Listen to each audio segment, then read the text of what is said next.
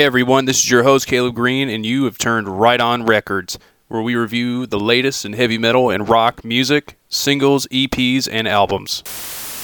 Today we will be going over Judas Priest compared to Iron Maiden. This is an episode of Split Opinion. I'll go ahead and get this out of the way. I do believe Judas Priest is the better band compared to Iron Maiden. However, Iron Maiden has very much higher sales clocking in around 130 million records sold. Judas Priest is hitting about 50 million, but why is that? Priest was a band that started off before Iron Maiden, but didn't have the same amount of traction as they did. So let's get into it.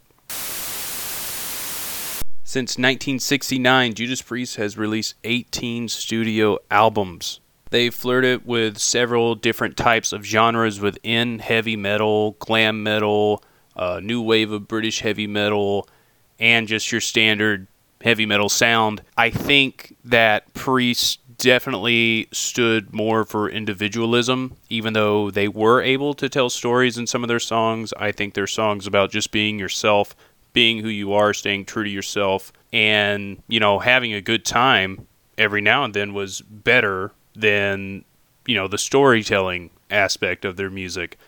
With that being said, I do think Painkiller is probably their best album to me, and I've heard a couple of people agree with that. I've heard some people say Defenders of the Faith, but that's a good, you know, that's a good point that their discography is so wide and varied that a lot of people have a different favorite album from the band. You could say that about any group, but Priest especially, maybe not one of the most influential groups I haven't heard a lot of people say, "Oh, I was influenced by Judas Priest. I heard them play so and so, and that's why I wanted to play guitar, or that's why I started a band." Rob Halford himself, being the icon that he is, has really projected the group with a charisma, and his vocal range is outstanding. Uh, he has one of the wider vocal ranges in heavy metal and rock, and this guy can just belt it out. There are times that he has sang through his throat instead of his chest and you could tell, but it's very distinct. It's Rob Halford. When you hear Rob Halford sing, you know that's him. Um, during around 1986, they released their worst album, Turbo, and I think they lost a lot of fans because even now, I still spin Turbo every now and then. I'm like, wow, this is a bad album. I keep thinking I'm going to change my opinion on it, but I don't. However, just about everything else in their discography, I keep spinning. Even their latest release, Firepower, was amazing to say the least. Their one before that, Redeemer of Souls, I was in high school. I remember my dad picked that up. He was super psyched about it. Uh, he wasn't really into the music scene, so when I heard that, I was like, whoa, like, that's badass as fuck and I kept playing it and playing it and playing it, and I started delving deeper into their music. However, after Painkiller, the band had a very big halt. And this is the part that I think where Judas Priest, like comparing album sales and stuff like that, I don't think it's a very good comparison because Maiden was still around during the 90s. Maiden, you know, they were very much there, but Priest stepped off. After Halford had left and formed a solo group, Judas Priest just kind of stopped. That that wasn't in motion anymore. When they picked up Tim Ripper Owens to start singing for them on his debut with the band Jugulator, I think it was a good fit. I think him singing from his chest and being that excited to be on stage, I think it looked very good on them to get a fan who enjoyed the music and loved the music and it was his passion but also I think Jugulator is one of their better records. I don't think it's the best. I think it's definitely better than fucking Turbo. But yeah, I I enjoy that album so so much. Like Point of Entry, British Steel. I think it's not as good as those, but it's still listenable. It's listenable and I still spin it from time to time. I still look it up on my streaming services and I'm like, oh, I'm to check this out.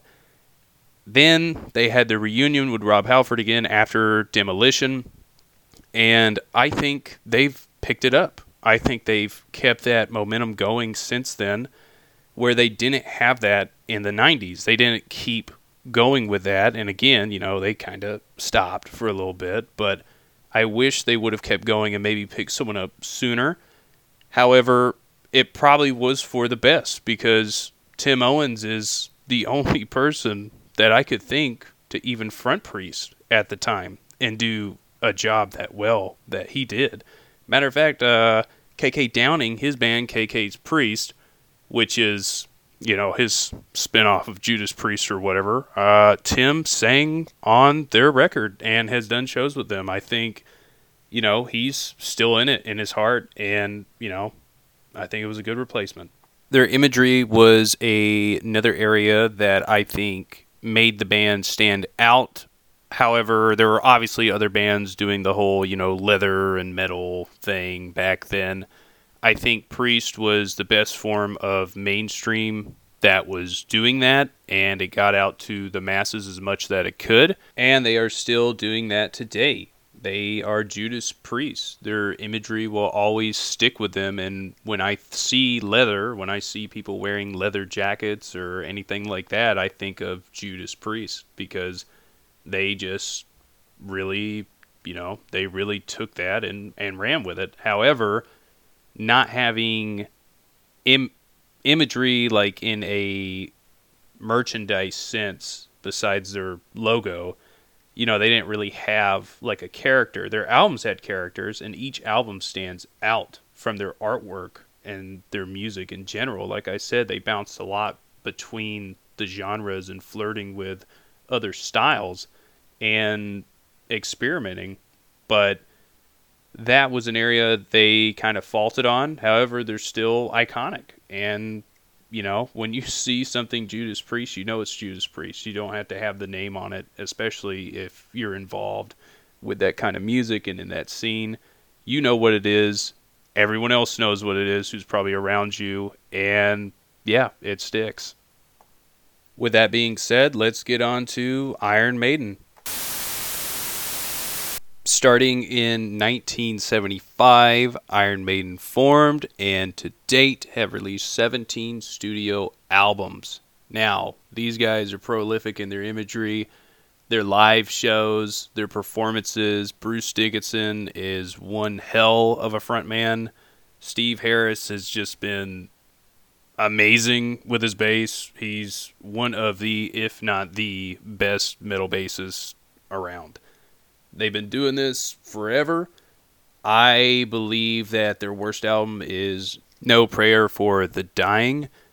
I very much enjoy Power Slave. If you were to get into them, I would say probably listen to Number of the Beast. But why were they so, and still to this day, prolific? Again, I believe it was their live shows, and there's a reason why Iron Maiden has sold more live albums than Judas Priest. I firmly stand by that. Like their live shows are amazing. The props, everything, uh, songs with the storytelling. I think it really wraps together. And Eddie the Head is just an amazing mascot. Like that's also prolific, like I was saying before with Judas Priest. But Eddie the Head being the mascot, being on every one of their album covers, like, you can't get away from him. He is Iron Maiden. If Bruce isn't there, which he wasn't for a couple albums, they replaced him with Blaze Bayley in the 90s with the X Factor and Virtual XI, or some people say Virtual 11. But, you know, it's Iron Maiden. You can't get away from it. You cannot get away that Eddie the Head will always be associated with the band because that's them with that being said, I think Iron Maiden has had more dips than Judas Priest. I think their discography is not as strong unless you're into those kind of you know albums where you could sit down, listen to the whole thing. It's this huge epic. I'm not really into that. Uh, I actually like Judas Priest quite a lot more. I own almost every one of both bands' discographies, and I don't really replay a lot of these. I know some people say every one of their albums is a classic.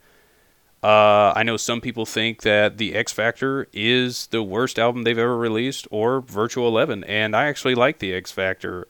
I, I don't know. They're very hit or miss. Uh, I don't think they've always been strong in the music department, but merchandise, like they kill it. They're one of the most known metal bands for a reason, and they've been killing it ever since the beginning. Brave New World was such a great reunion album to come back on for Bruce, even after he left the group after Fear of the Dark and started releasing solo material.